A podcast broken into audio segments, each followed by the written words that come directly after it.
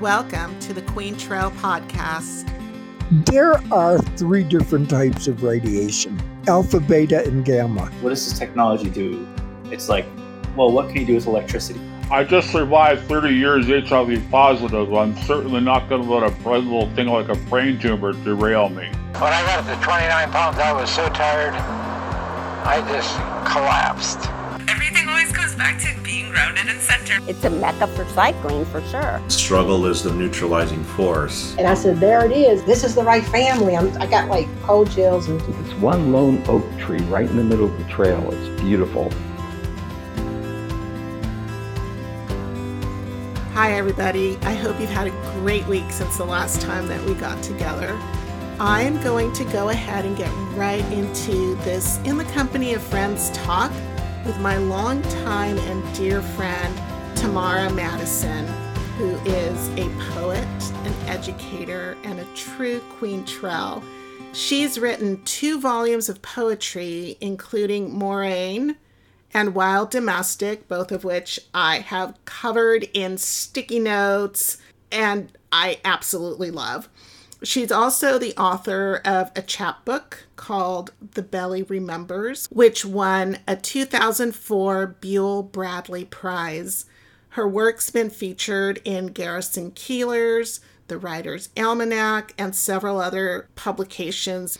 And since retiring from teaching high school level English and French, she has continued to hone her love of poetry.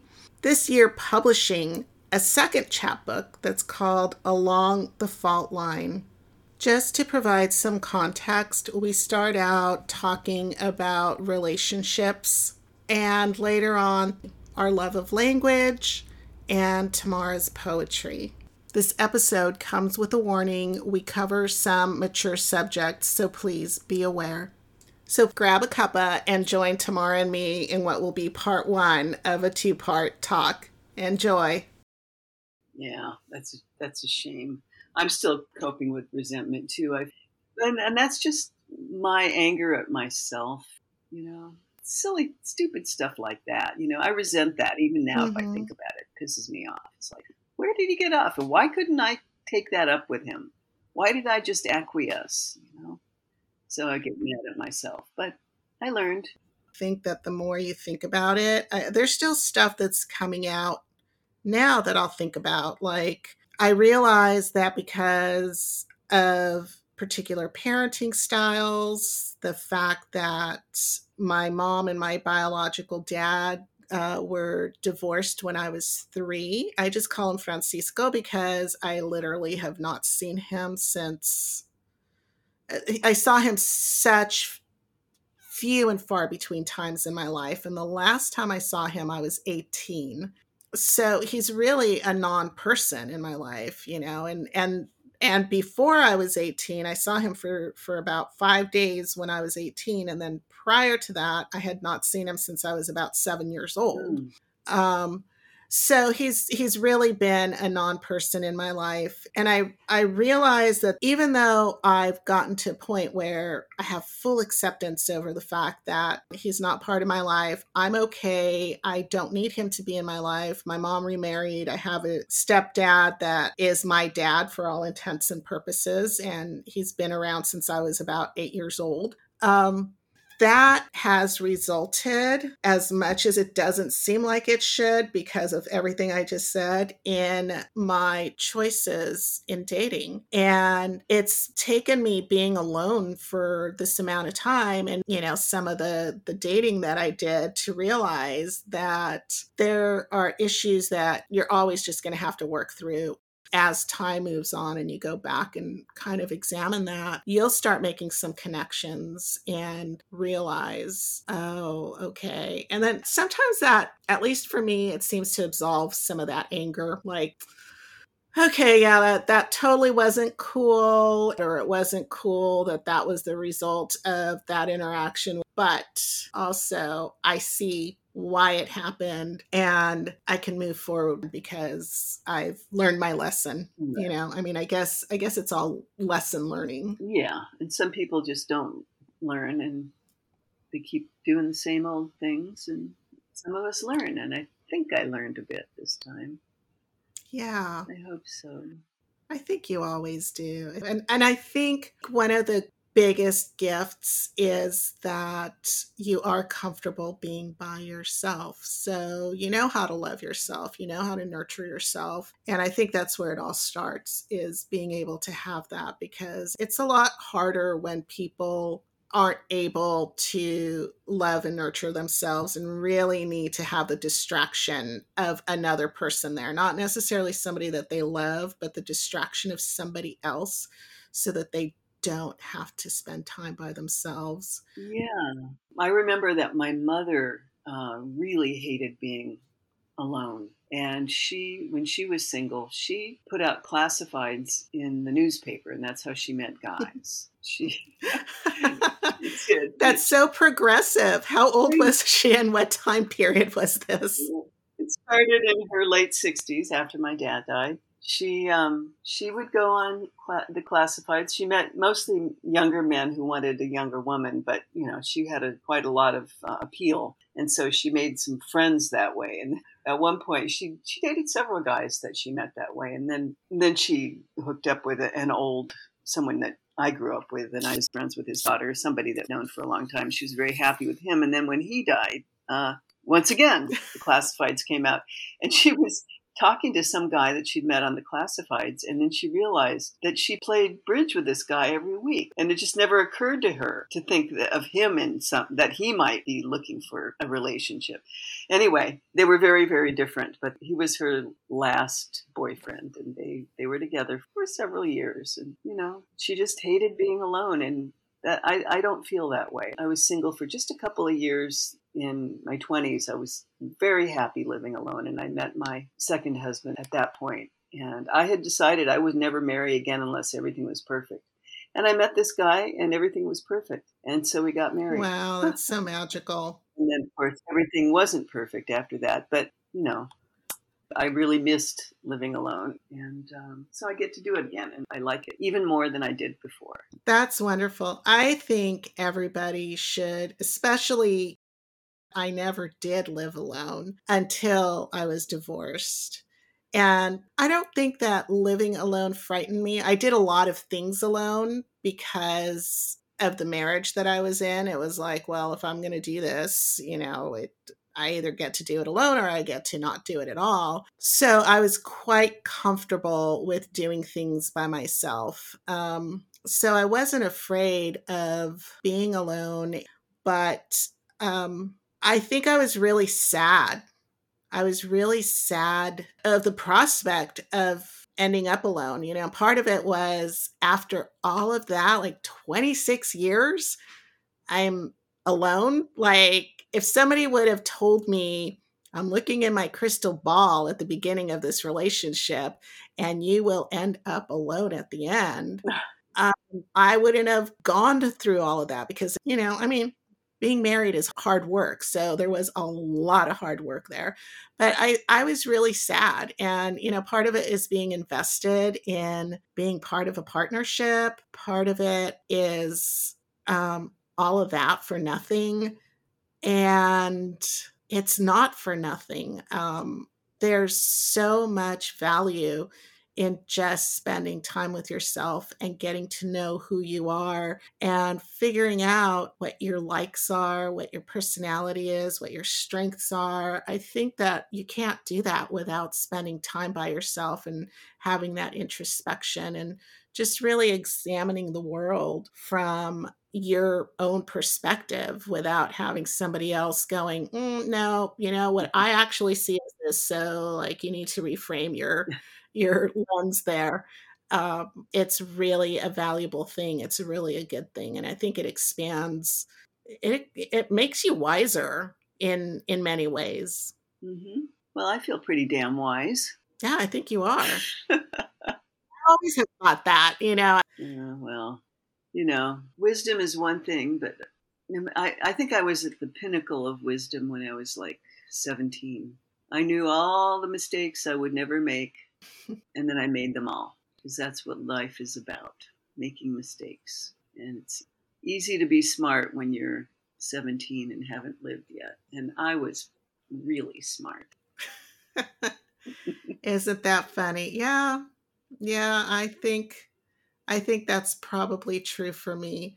It's funny, 17, that is just such an transformative age. You know, every song you Yeah, you're you're an adult almost. Mhm. Yeah. I think I was pretty smart when I was 17 too. Um, I bet you were. but yeah, you know, then I went out and did all the things I wasn't I wasn't supposed to do. I think that the biggest thing is when I was 17, I knew that I was going to go out and conquer the world. I was going to have a great job. I was going to be super successful. I was just going to go out there and get that tiger. And then I fell in love. Mhm. And I think that happens so much. You know, you fall in Mhm. love, and that's all that matters. Everything else falls by the wayside. Yeah, it's sad. I met my second husband when I was in school and I was about to graduate. And so I had a job lined up to teach English in Japan. And I was looking forward to that. I'd been studying Japanese for a year intensively, and it sounded like a good way to get started. And um, then I met Ron, and he talked me out of it. He said, "Oh, well, let's go somewhere else and teach English. Let's teach English in Brazil. Wouldn't that be great, Brazil?" And I thought, "Well, uh, okay, yeah, Brazil. I like Brazilian music. Fine, that'd be good. Okay." And of course, it turned out to be not as easy as teaching English in Japan was. I, we couldn't anyway, he admitted to me years later that he had no intention of going to Brazil to teach English. Mm. Instead, we, He manipulated you and took your dream away. Yeah. away. yeah, he did. He did. And yet, I still love him. He was the love of my life. I came to realize that over the last couple of years, even though he took my dream away and he lied to me. Yeah. But I get it, you know. What do they say in French? Um, the heart has its reasons that reason just can't understand. And uh, that's the truth. hmm Yeah. We loved each other in spite of it all. But again, Mhm. you know, I was glad to get divorced from him. It didn't stop our relationship because we had children, and that's fine. It probably wouldn't have stopped our relationship anyway, because whatever it was that attracted me to him and him to me, you know, was something that didn't ever really go away. Yeah, I think that we're all just trying to get through life. We're all trying to meet our goals, but we also can't do that without having others in our lives. And so you're always trying to balance somebody else's wants with your own wants. And just having those different desires working on each other is always going to result in something different, something that you didn't plan on. One of them is going to be stronger than the other. And so some desires get abandoned, like your dream of teaching English in Japan. That would have been so interesting, you know? Yeah, but it, it would have been, but it, I didn't have my heart set on it. It was just something to do. Yeah. So that's why it was easy to get talked out of it. Mhm. I think I have a lot of um, wherever it is that dreams go to commiserate with each other for not having come true. Yeah. I have a big space that is filled with those dreams and you know so some of them are really fantastic and they just don't happen and others are just you know like this would be great but something better came along Mhm. That, yeah, it's like, oh, I've got to write that down because I got an idea, something to write about when you're saying. nice Well, the idea of dreams, you know, I don't know about you, but you probably have some place where you keep your orphaned earrings. oh yeah That'll work itself into a poem someday. Yeah. You know what I did a while ago? It's, you know, it just seems like a lot of things that I have to talk about have a sad story associated with them. And I guess maybe that means I'm getting old because um, they just seem to start out that way. But I had this beautiful, beautiful tree out front, and my kids had helped me plant it, helped me dig the hole, helped me. I did all of this research to get this tree that wasn't going to mess with the pipes. Um, it's a cassia tree, and it's got the most amazing ball of flowers when it blossoms. They're just gorgeous, like a flaming universe. They're this beautiful golden color. And Sophie and I left to visit Cameron when he graduated from boot camp And two days after we came back from that visit, the tree was there in the morning when I left. I just, I loved that tree so much. It's just, it, it seems almost ridiculous, but I love that tree. And I came home at lunch and there was no tree in my yard. What happened? I, my former in law had it removed, um, didn't consult with me at all. And I opened my door and I, I fell on the street. I just fell on my knees. I it was like somebody had socked me in the stomach. All that was left. They put it through a grinder. It was the most beautiful tree ever. And oh. I it's one of the biggest heartbreaks of my life still to That's this day. So, I mean, they could have cut off a branch maybe that was in the way or something. And to do it without consulting, was it her house? Did she own the house? Yeah. Oh. Yeah.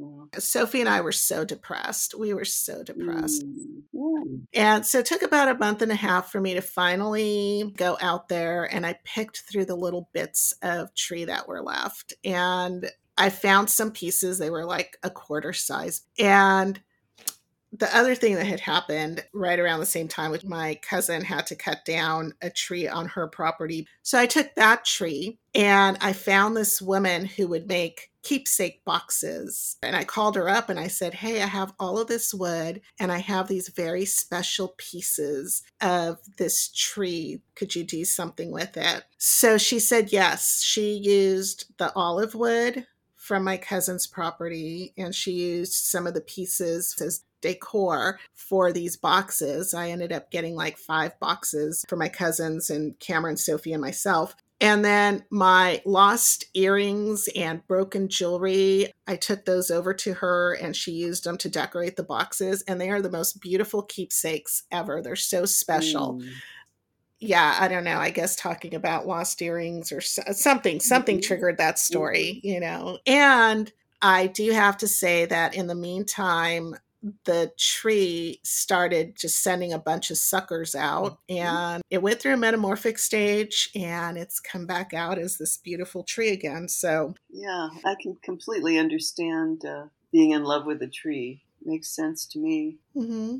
there's a, a little known book by John Steinbeck. Not too many people have read it that I've found, but I've read it a couple times. I haven't read it for a couple of well, decades, but and I read it the first time when I was a teenager, I think, and then again in my 30s, and it was a very good book. It's called To a God Unknown, and there is a very important tree in that story. I recommend it. You're looking around for something good to read. I'm going to read it. To a God Unknown. Yeah. I love that.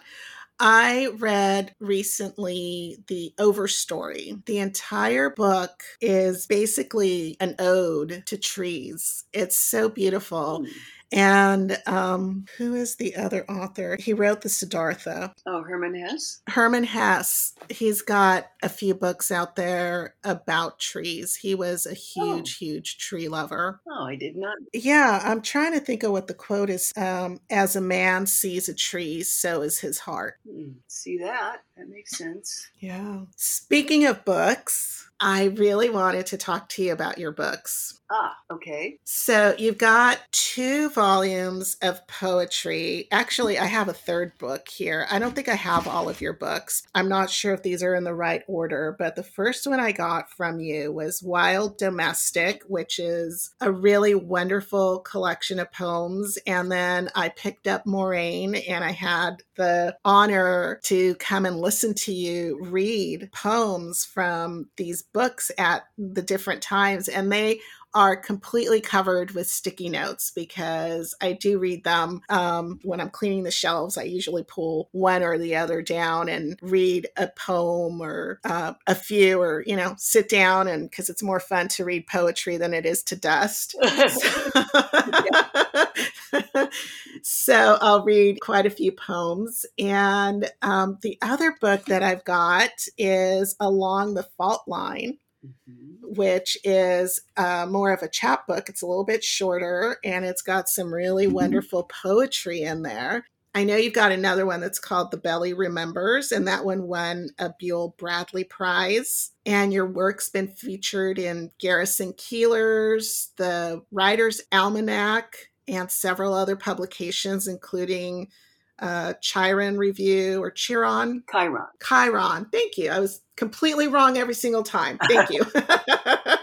Chiron review, your daily poem, A Year of Being Here, Sheila-Na-Gig, and Nerve Cowboy, just to name a few. And since retiring high school level English and French, you've continued to hone your love of language and acute insights that I think are just rich and sensual and haunting, you know, this blend of life and emotion and philosophical perspective by completing that last book that I just mentioned, Along the Fault Line, um, which was released, was it released this year? Yeah, it was released in March. I still haven't had a book release party for it but I might end up not doing that. Oh no, I love your book release parties. Yeah, I should have. I just, you know, with COVID still on, I'm kind of hesitant looking for the right venue with that. And I've been busy. Yeah, that's my most recent book. And then I have another one that's going to be coming out next year from Sheila-Na-Gig, And I'm excited about that. And then I have another manuscript that I'm chopping around right now. So the manuscript is that not poetry because it seems like most of what you write, at least what I've seen, is poetry. Is that right? Yeah, that's really what I, I just I write poetry. I don't write other stuff too much. You don't publish anything but poetry anymore. So yeah, I think poetry is it. I've just kind of realized I'm not going to be writing novels. I don't have a sense of plot, so I'm not really good with fiction. I think in metaphors and plus I just love poetry. Poetry is you can say so much in a short space and I like the the economy of it and I I really think poetry should be more popular than it is because we're really an impatient society these days. We don't sit still for very long. You know, we're always looking at our phones. Why not just look at a poem instead? I mean, they're really short. You can read a poem quickly and get something out of it. People should read more poetry. There, I said it. Yeah, no, I completely agree. It's that quick snapshot that that tweet they are short and i think that because of that brevity you really have to have a good grasp of language and a deep understanding of meaning beyond that. I mean it's not just enough to throw a word down there. You have to understand what the meaning of it is. You don't need that with long form. You don't need that with essays or novels because you could spend as many pages as you want describing something but with a poem you have half a page but that's it. Yeah. You have to know what you're saying. I that was a mistake I made when I was young. I, I always write, I've written poetry all my life pretty much, but you know, I went through a stage of just trying to sound smart and not really knowing what I was even writing about. So yeah, you have to know what you're writing about. It can't just be a bunch of cute images or fun words that go together. It has to be more than that. But a lot of it. Yeah. I, I kind of think that in some ways poetry's coming back. I think people are starting to notice it a lot more. I see it on my feed, and I've seen quite a few books that have been published that really are a collection of poems. Um, but in the expansion of that collection of poems is also an overarching story, which I think happens with a lot of your poetry where you're sharing a life story Mm-hmm. You know, I think your mom comes through a lot as this very elegant woman who never really was made to live in a sandy, dusty, um, out in the middle of nowhere. out in the middle of nowhere, mm-hmm. um, citrus farm. Right. She was a city girl. And, you know, they called it, this is a poem that didn't make it into the collection, but they called it the ranch, even though it was a farm, because my dad had told her early on. She didn't even know him very well when they got married. They'd only known each other for two weeks. And this was World War II and all that. And then he was off at training camp somewhere. And he kind of forced the issue. So she married him. And then right before they got married, she said, Wait a minute.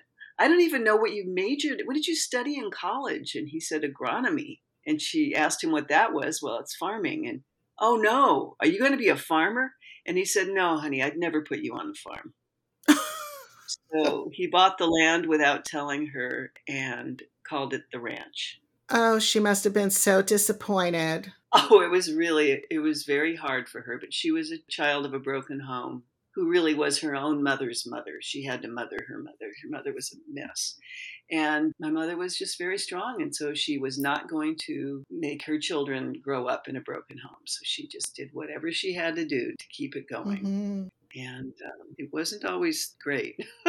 Yeah. Well, you know, going back to what we were talking about earlier, I can completely relate to that because that was precisely one of the reasons why I was still in a marriage 22 years in, 26 years total, was because I didn't want my kids to grow up in a broken home. Right. And part of that reason is because I grew up in a broken home and I don't have I don't have good memories, I guess. Is that the right word? That's why I paused because I don't know if memories is the right word, but Mm-hmm. um but I never realized how much more damaging it could be to grow up as a child in a home where the relationship is shit.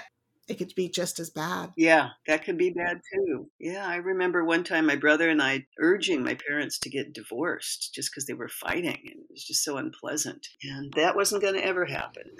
Never did. My mom stayed with him till the end and it was difficult for her. How long were they married? Let's see, my dad was 68 when he died and he I guess he was like 24 when they got married, so however long that is, it's a number. 40 something years. Yeah, but they were attracted to one another. I mean, there was a spark for sure between them always.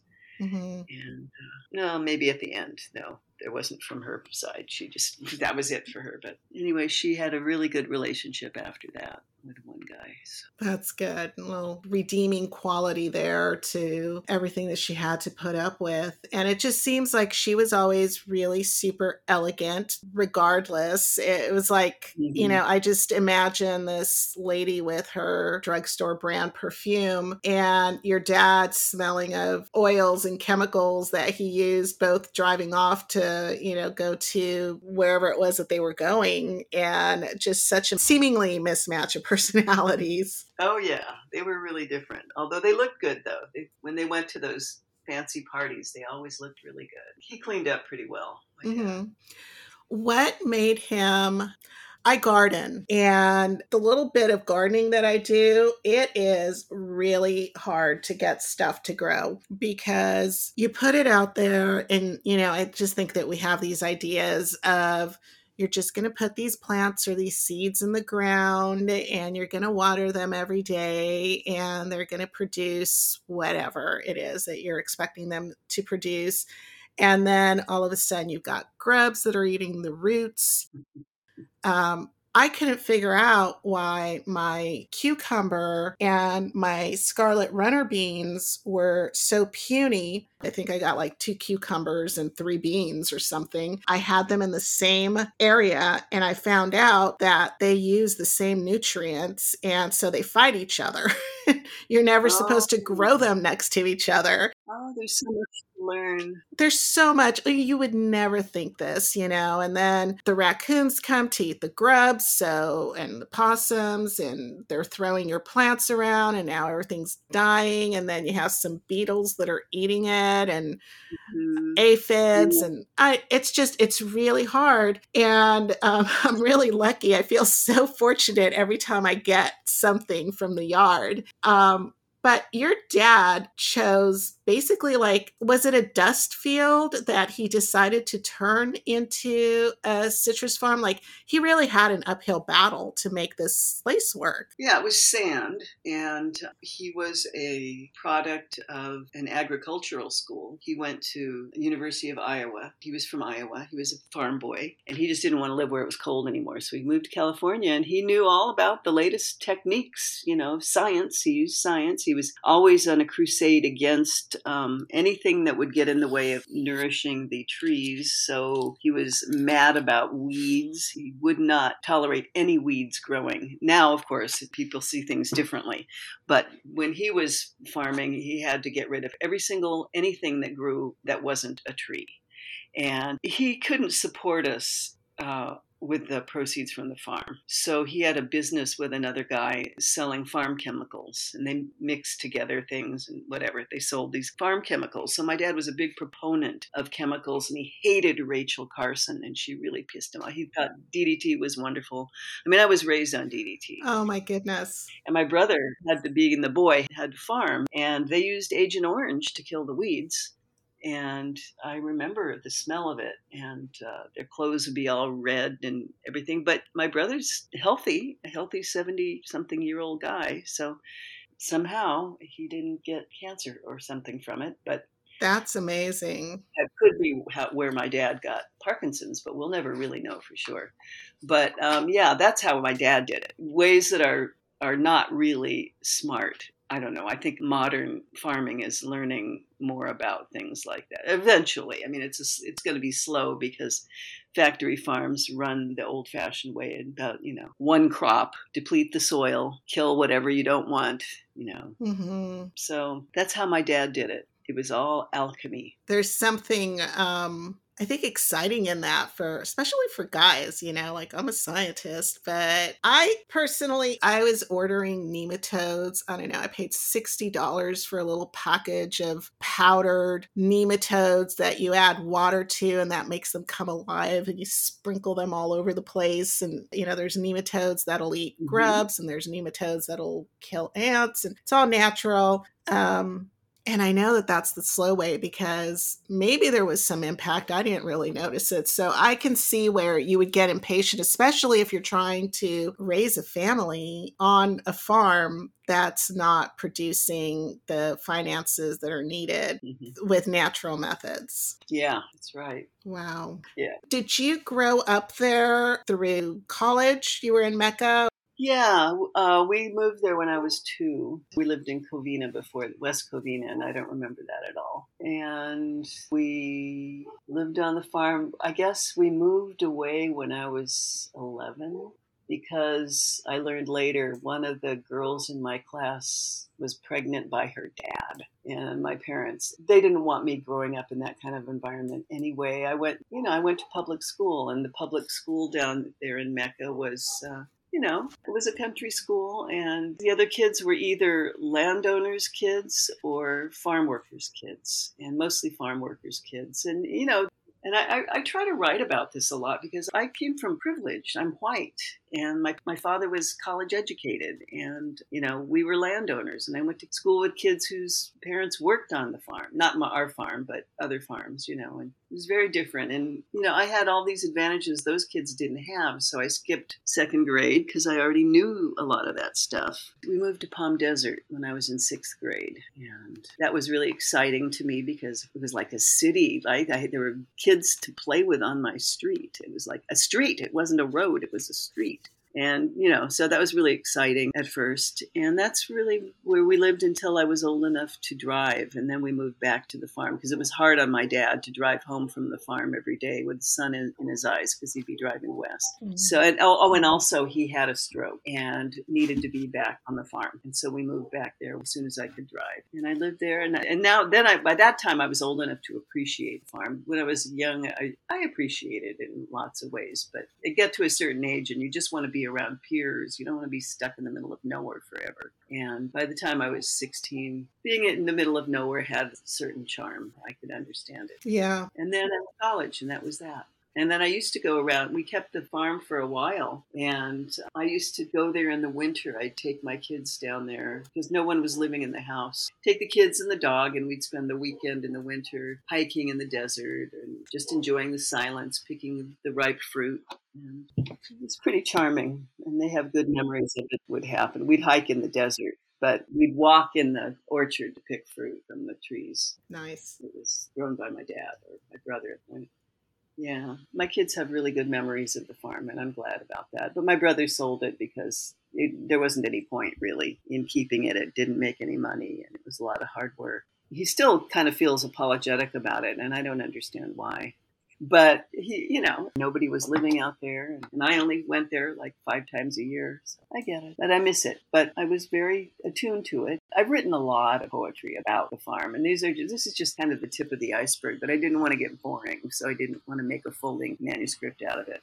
The poetry of the farm is sprinkled throughout the books that I have. And I don't think that they would ever get boring because there's so many life lessons. And I do remember I was trying to find the poem, I couldn't remember which one it's in, about the little girl that got pregnant by her father. And oh, that's in Moraine. Yeah. And it was just i mean the way that you wrote it you know you're you're just sitting there having this nice time she just lets you know very um like this mundane thing oh you know yeah this yeah. thing happened to me and you're so innocent and impressionable at that age where it's kind of like oh okay, well, that happened and it doesn't seem so terrible. But as an adult reading this story, it's incredibly tragic and just gutting. And again, just going back to the preciseness of uh, telling,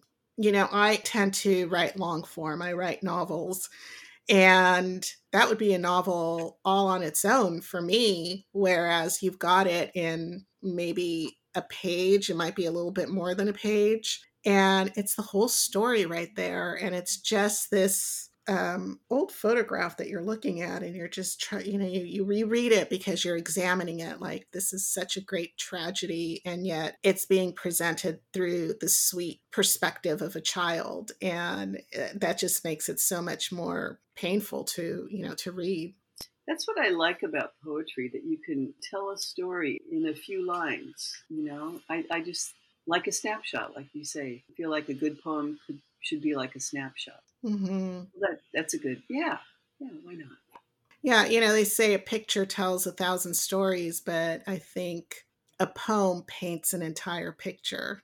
Um, yeah, there's some really good stories in here. I'm just looking at here. I'm trying to turn to a page because I have all of these stickies with little hearts on them. Um, you have this great poem that's called Midsummer, and it's just, you know, wanting to stay in the green world and midsummer to last forever. But yeah, that's about aging mm. and summer. You know, I wrote that when I was still teaching, and summer was back then summer was almost three months long. They somehow they thought it would be smart to make it shorter. I don't think that's i'm still angry about that. Oh my goodness. I know. I um one of my friends is posting already. He lives in dallas and he said that classes started today. Today was the first day. And actually one of my other friends who lives in big bear posted that today was the first day of school for those kids. That's just wrong. That's just so wrong. Yeah. What happened to summer?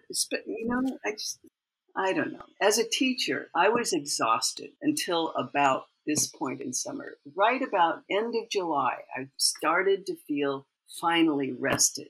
And then I'd have August to enjoy summer and to get my mind ready and start working on, you know, what I'm going to teach. But I'd put that off till the very last minute because I'd get get it anyway. Mm-hmm.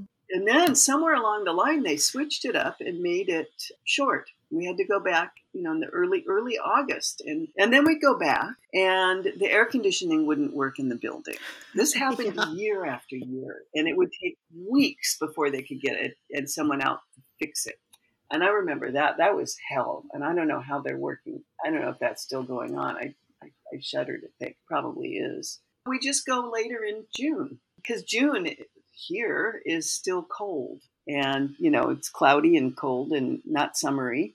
So i don't understand why can't we just go through june and then july and august and part of september? That can be summer. But you know that's just me because i like summer and i like being outside and all that. Well, yeah, no, it's it's logical to go through June and then go back in September instead. Yeah, and just keep because because it, when it's hottest is when the kids don't want to study. I mean, not that they ever do, but you know, school just doesn't seem right when it's that hot. Oh well, they don't care. Nobody cares what I think. So about that. I I bet but I do. I bet it's really nice to not have to go to school. It really is, and I had completely forgotten about it. I arranged for um, reserved a place for my kids to all get together, my son and, and his family, and my daughter and her entourage. You know, it was cheaper to do it later in August, and so I just arranged it. And then I found out it's my grandson's he will have gone to kindergarten for a week. He'll have to take a whole week off kindergarten. And they didn't want to do that at first, but you know, it was too late. I'd already made it. And besides, it's kindergarten. He'll learn plenty right down here. Right. You know, but now I thought, oh, darn, now I have to factor that in. I've got a grandson in school. It's school again, rearing its ugly head. um, you know, there's some really, really good poetry out there that rhymes. Some of your poetry rhymes, but more often than not, it doesn't. What makes a poem work, in your opinion? Because they, they all work, um, whether they're rhyming or not. Well, I think it's a lot of things. First of all, clarity of subject. You have to know what you're writing about. And I think imagery is very important. Stanley Kunitz said, end on an image. And I think ending on an image is good for any kind of writing, even if it's a, a letter. Ending on an image is really satisfying to the reader and often thought provoking. So, words, using the right word, and sound. Sound is important. I've actually started putting more rhyme into my poetry, but not end rhyme necessarily, kind of a, a maybe slant rhyme, or, or I like to end a poem on a rhyming couplet if it works out you know. Mm-hmm. But what makes a poem good is most important clarity of subject and knowing when to stop and what to leave out, using the right words that sound right. There's a, a lot of people writing these days somehow got this idea that you have to get rid of articles. And I feel like sometimes it's really off putting. It's like, you know, there should be a hand on the end of that arm. You know, why why did you cut the hand off? Sometimes using and or the gives it a beat. And also it changes the meaning too. And you just shouldn't just be getting rid of articles just because they're small. So. Yeah that might be a casualty of you know these brief 142 characters for tweet or just you know you've got all these acronyms lol for laugh out loud that sort of thing and i think that articles became part of the casualty of that trend. Maybe but i think it's going been going on longer than twitter. Mm. i think i don't know but i don't believe in it okay? Sometimes i want to use an article sometimes you need to know it's the not just any blade of grass, the blade of grass, the particular one I'm looking at. So the you tell me to get rid of the the, forget it. I'm not listening to you, you know? Mm-hmm. And sometimes you just need that extra beat. I think you need to read everything out loud and make sure it works because, you know, poetry is essentially spoken. It's spoken word, although some poems work better on the page than others. Some poems are not meant to be read aloud, I guess, but most I think should be. And even so, in, in any kind of writing, I think the mark of, of good writing is is a certain rhythm. You know, when you read enough good writing, then you, you can tell when something's not rhythmically right. I think it's important too, speaking of that, being able to write in an active voice versus a passive voice. And I know that's, mm. you know, what passive oh, voice. Oh, absolutely. Yeah. The the stagnation that you get from passive voice is just that drives me crazy. Well, well you're removed you're removed from the action, you're removed from the heart of the story. I mean, people, if you think about, listen to people talk, people tend to use passive voice when they don't want to, they don't want to be emotionally involved. Mm-hmm. It would be nice to receive a blah, blah, blah. Right, right. Just say what you mean. Poetry needs should be more blunt. It should say what it means and not make guess about it. But a little mystery is good. Having people think about it. I know sometimes people think you should include explanations. If you use a word that people aren't familiar with, you ought to use a, a word that people are more familiar with or whatever. But if it's the right word, let them use the dictionary. It's not hard to look up a word these days, you know? Oh, I am such a friend of dictionaries and thesauruses. You know, I want to know every possible word that I can use to say the same thing because there's nuances in using, say, like last night, I was looking for the right word and I was thinking about these combinations of what I was talking about. And I thought, I need to say in every permutation. And I thought, but that's not exactly it. So I did find a thesaurus and looked at all these words and variances, every every variance actually sounded better in that place, but it has a slightly different connotation than permutation and a much different connotation than combination. So it is important to use those words. And I'm actually trying to find your poem, Missing Whom, which oh. speaks directly to this, right? Yeah, that's in Moraine. Yeah, Missing Whom. I have it right here. Yeah, because, you know, English used to have two forms of you. We used to have the thou form, which is, you know, casual or singular, and then the plural. And now, since we got rid of that, we're always using the plural or formal you. And sometimes it's just so awkward, like to say, you know, when you're talking plural to people, like, I like your car, you know, but is your car you plural? In English, that's in the old days, it would have been a difference between thy car, if you're talking to one person, or your, if you're talking to more than one. Mm. And now we say stuff like your guys's car where you know i really like your guys' car. It sounds so lame. And it's because we need we got rid of whom? We got rid of thou we need we need whom? And all the but it's not going to happen. We also need a bunch of new pronouns. I feel like as language transitions because it's really a living fabric which is why we don't have thy and thou and even though we need them. Even though we need them, but it's this living mm-hmm. fabric. And so words keep aging out and then new words come in and some of them stick and some of them just get tossed by the wayside because they're just trendy i guess they don't have that longevity to them i think eventually something will come in that will be right but we do tend to recycle a lot you know we recycle words and terms and something that used to mean something at one time no longer means that. It's something totally different. It's hard to keep up.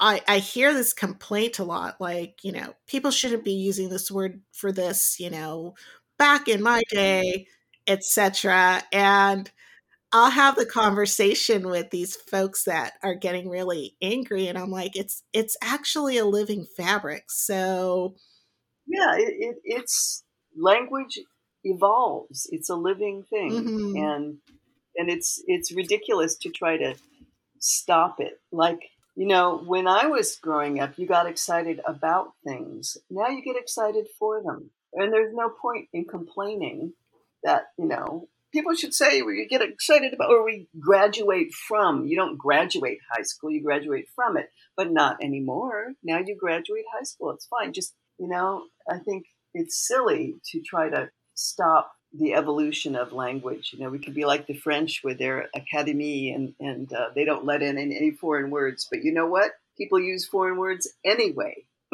it's just pointless to try to stop it. You know, I I still use both thanks for the invitation and thanks for the invite. Mm-hmm. And every time I hear myself saying thanks for the invite, I just think, oh, I cringe a little bit. You know, that proper English student within me is just going, oh, I know, but it's no, how we talk. Don't do that. You know, I, I, I say stuff like that too. And also, I swear a whole lot more than I really approve of because it's how we talk. It's how we fucking talk. Yeah. You know?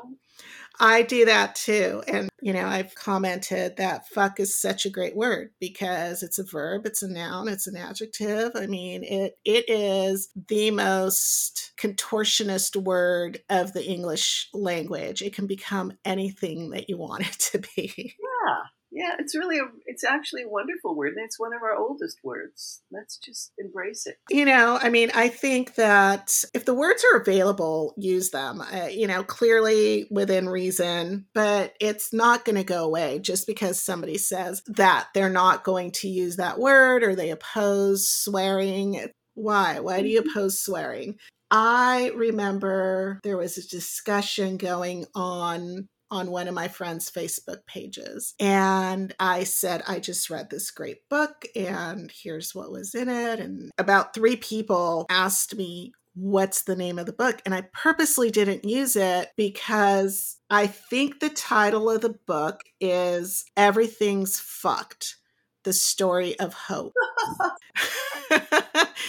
and really, in the end, it was funny because I was reading it like, okay, when does the hope come in? Well, it doesn't because everything's fucked. And it's really a commentary, you know, dissecting society um, type of book. It's, it's a psychology book. And I thought it was a very good book. But as soon as I said, here's what it is, and I put F asterisk, ampersand, whatever, you know, I, rather than, than putting the word out there because I knew who the audience was I said, there's a lot of swearing, and it actually makes the book a better read because of all of the foul language in there. And she said, Oh, I will not be reading it. Thank you. And I'm like, Okay. I, I, think he was talking a lot about Maslow's scale uh, or, you know, pyramid of hierarchy and just having some foul language thrown in there occasionally just kind of made you go, oh, yeah, you know what? That's interesting. Thanks for putting it in that context. You know, I, I really hate the way history and science were taught when I was in school. They were just so boring because it was all from a book. Maybe if the book had used a little more interesting language, it would have been less awful. Maybe I would have cared. Maybe because now as an adult, I'm interested in history and I'm interested in science. But as a student, I wanted they just didn't have enough swear words in those books. Maybe that could be it. Um, I just have to say, I hope you don't mind. I love this picture of you on the cover of Along the Fault Line. What makes you think it's me? I don't know. I just assumed it was you. And it reminds me of a Led Zeppelin cover. Really? It is me. I thought it was you. And there's just this sweet, innocent, natural, just um, like the world is right. It's it's a great picture. I really like it. Um, yeah, it's a sunset. Yeah, I like that. It's a modest. I mean, it's a nude photo, but it's modest. And actually, the photographer is an old friend, and he sold a lot of that. He used to sell. Um, maybe he still does sell photographs on the mall in Washington, D.C. on weekends. I'm sure he doesn't do that anymore, but he used to. And he sold a lot of them there. And I always kind of, as I kept coming out with these poems about growing up in the desert, I imagined this as a book cover. And I found a publisher who agreed that that would be a good idea. Uh, Shannon Phillips of Picture Show Press put the book together, and I, I think it came out really well. Mm-hmm there's this sense of i don't know just happy expectation about it i like it and the album cover i'm thinking of is houses of the holy and i believe that these are robert plant's kids that are walking up some steps oh yeah i remember that now i'm looking at it because you mentioned it yeah, I I wasn't big into Led Zeppelin. Never looked at that album cover, but look at all those kids. That's interesting. Mm-hmm guess I was 18. And it's funny because photographer was the only friend that my brother had that I could relate to. He was interesting. He, he traveled, you know, spoke some foreign languages and anyway. And at some point early on in my womanhood, he was a lover at that point that he took that picture. And um, I was home for winter break. I was in college at UCSB at the time, and I'd come home, and he always wanted to come to the farm to pick fruit and he wanted to go in the desert and do some photographs. And he told me he wanted to do some nude photographs, and that was fine with me. I was never modest in that way. And so we did. And when we got back, my dad said, "So, what were you guys doing in the desert?" I said, "Oh, we were t- we were taking nude photos." oh my, my dad, of course, he just thought I was joking. And David was like mortified. He was so embarrassed. and my dad totally, just totally blew off. Oh, that's hilarious. it made me laugh just because David was so embarrassed about that. To my dad, understandably, he should have yeah, been embarrassed, I guess. Yeah. Well, your dad just didn't believe you. That's even better.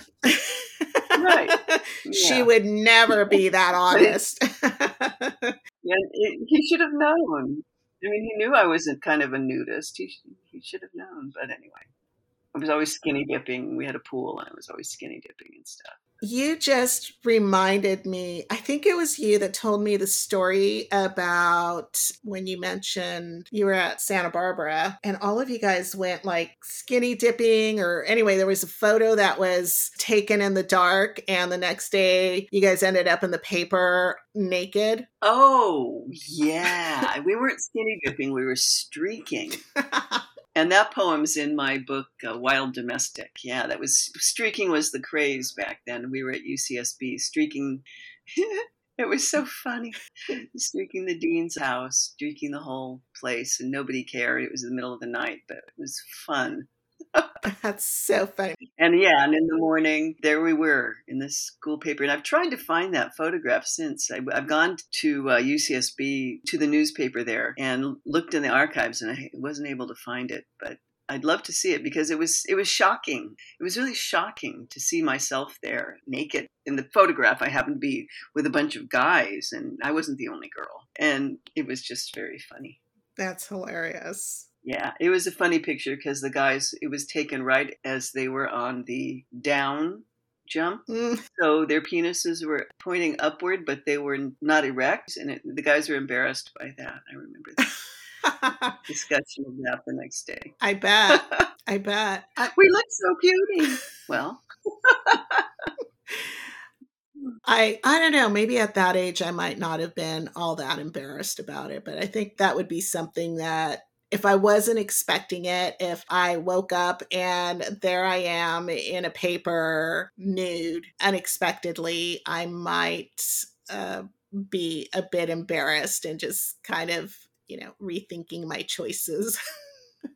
yeah. Well, you grew up, you're younger than I am. And, you know, that was in the early 70s. I mean, it was just big deal, you know, nudity was happening and streaking was popular and no big deal. Mm-hmm. But yeah, things got a little more conservative after that. Well, you know, speaking of that, I'm always thinking, you know, like, thank God I grew up before social media because now everything mm-hmm. you do is mm-hmm. on social media.